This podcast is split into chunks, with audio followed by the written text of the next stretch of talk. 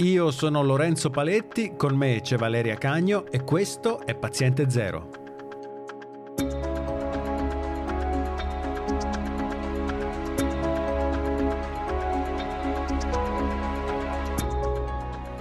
Oggi parliamo del controverso caso del vaccino AstraZeneca, del blocco delle vaccinazioni che si è registrato in queste ore in tutta Europa e degli effetti collaterali che si rischiano dopo la vaccinazione. Oggi è il 15 marzo 2021.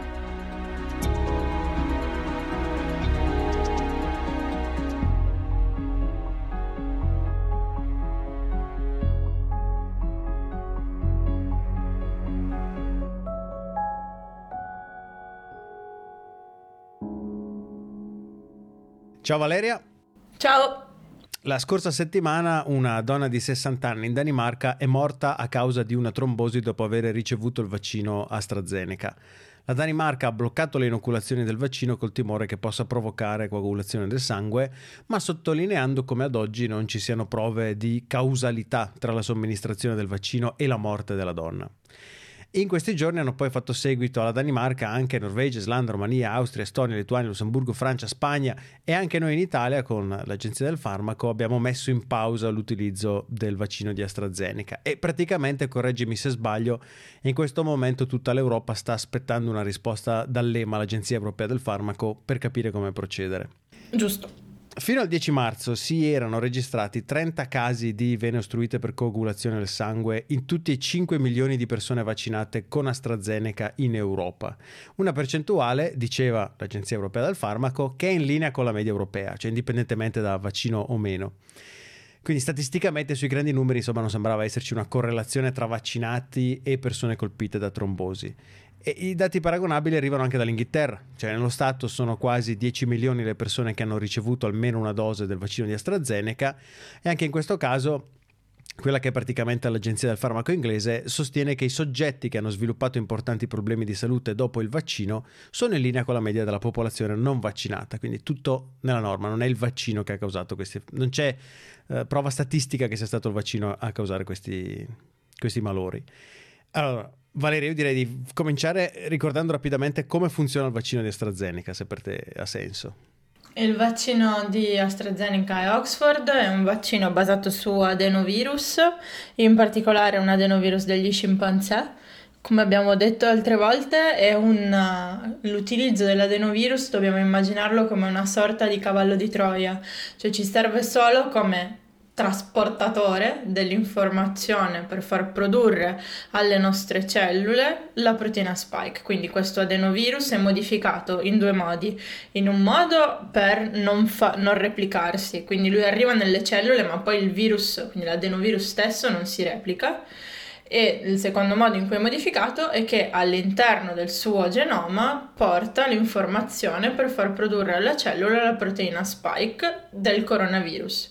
In questo modo, un po' come abbiamo già visto anche per i vaccini RNA, saranno le stesse nostre cellule a produrre la proteina spike del coronavirus e questo stimolerà la risposta immunitaria il vaccino, uh, i vaccini a adenovirus, quindi sia quello di AstraZeneca che um, quello di Johnson Johnson, sono, cioè il virus, l'adenovirus è un virus a DNA, ma questo non vuol dire che il, il DNA che portano dentro si integri nel nucleo, quindi è un DNA che sta a parte, quindi non c'è una forma di integrazione e quindi è un tipo di espressione, quindi quando avviene l'infezione da parte dell'adenovirus delle cellule umane, eh, questo virus non si replica e poi il suo DNA dopo un po' viene degradato, quindi serve solo transientemente per far esprimere la proteina spike.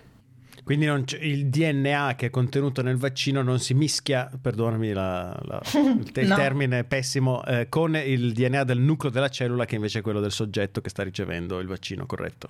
Esatto, quindi quando okay. diciamo integrare vuol dire mischiare in parole povere, esatto, e, e quindi non, non ha un modo di persistere all'interno delle cellule. E questo vaccino di AstraZeneca ha subito un percorso differente rispetto a quelli di Pfizer o Moderna che, che potrebbe farci dubitare della sua affidabilità? Il l'iter per l'approvazione di un mm. vaccino non cambia, nel senso che tutti i vaccini che saranno approvati, che sono approvati, devono passare delle fasi di trial clinico e queste fasi di trial clinico prevedono sempre una fase di trial 1 in cui si va a studiare l'assenza di effetti collaterali, si va a ottimizzare la dose e si va a vedere che ci sia una buona uh, stimolazione degli anticorpi e poi delle fasi 2 e 3 in cui uh, si valuta se il vaccino è in grado di dare un beneficio in termini di protezione dall'infezione. Um, quello di AstraZeneca ha passato, cioè ha, ha, raccolto dati a sufficienza in fase 1, in fase 2, in fase 3 per avere questa approvazione da parte del, dell'EMA, dell'Agenzia Regolatoria del Farmaco Europea.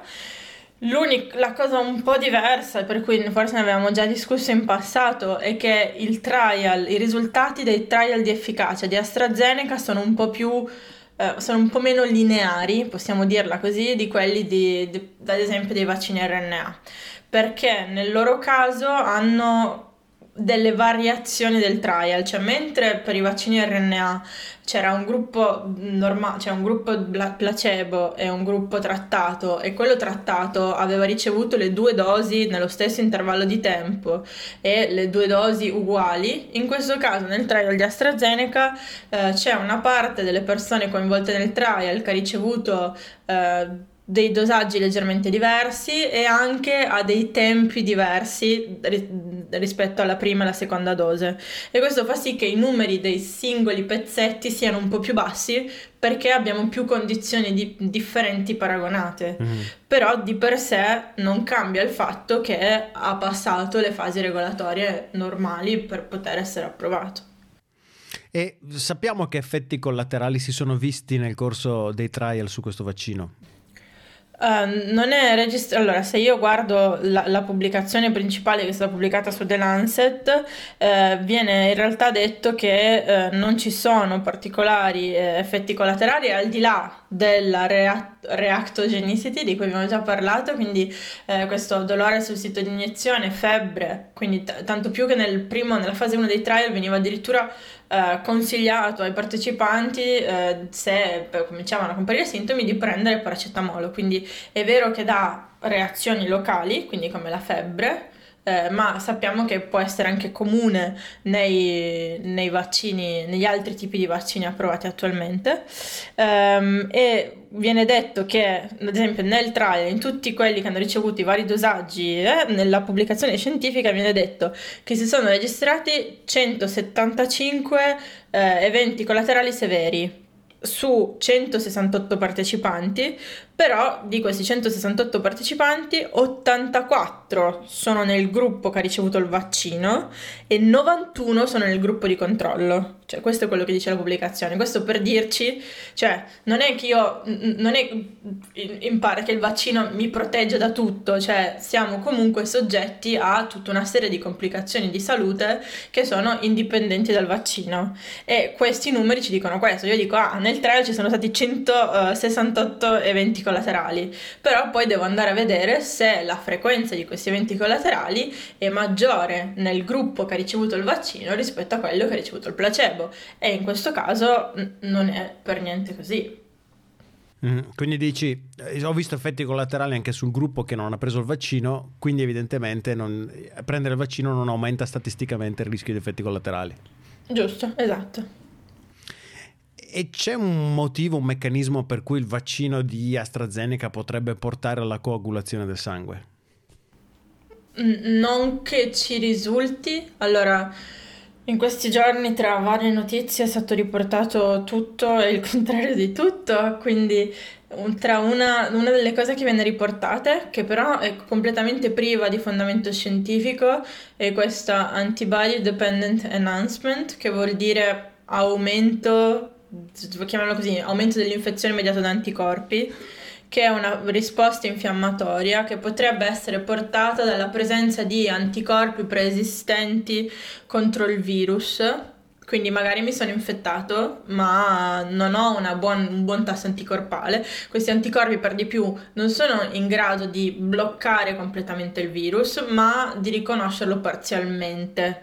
E questo riconoscimento parziale porta poi il virus non solo a non essere bloccato, ma a causare ancora più infiammazione.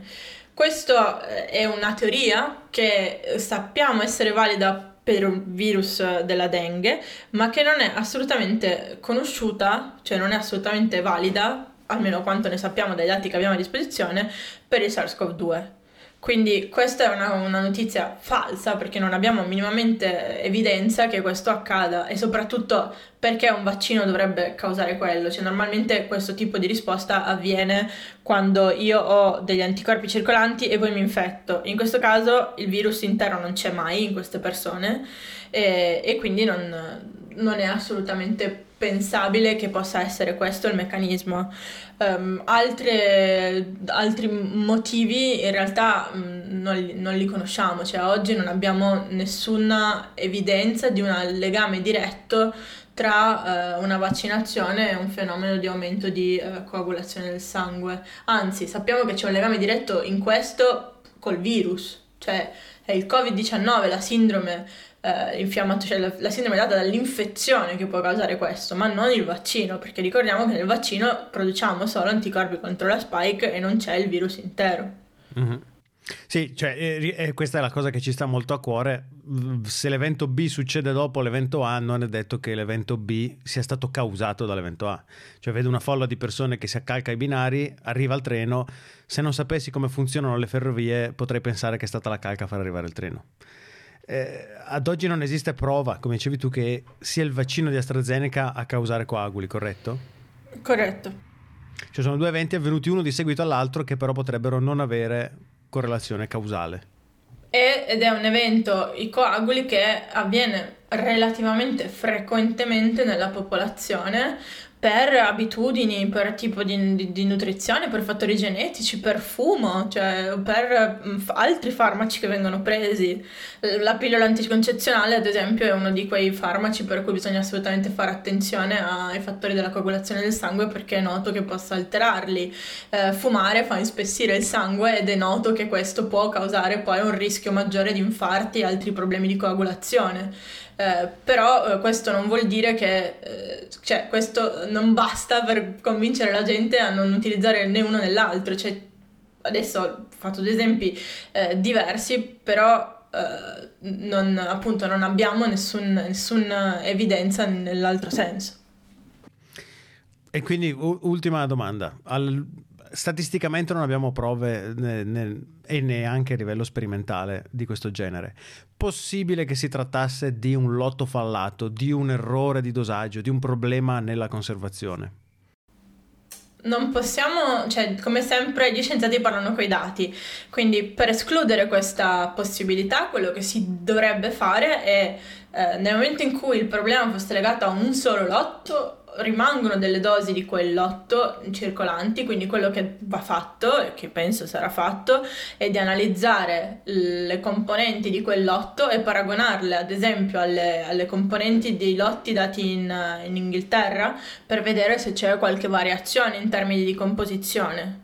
Eh, dopodiché il fatto, se veramente viene visto che è lo stesso lotto in diversi stati ad avere lo stesso tipo di aumento di frequenza di eventuale patologia, che rimane tutto da dimostrare, come abbiamo già detto, eh, questo già ci dice che probabilmente non è un, un, problema di gestione a livello locale, ma è un problema dell'otto stesso. Cioè, insomma, bisogna fare delle analisi. Il fatto che non sia una potenzialmente non sia una cosa sporadica registrata in un paese o in un singolo sito di, di, di, di somministrazione può, può aiutare a capire o, che cosa è successo o cosa non sia successo.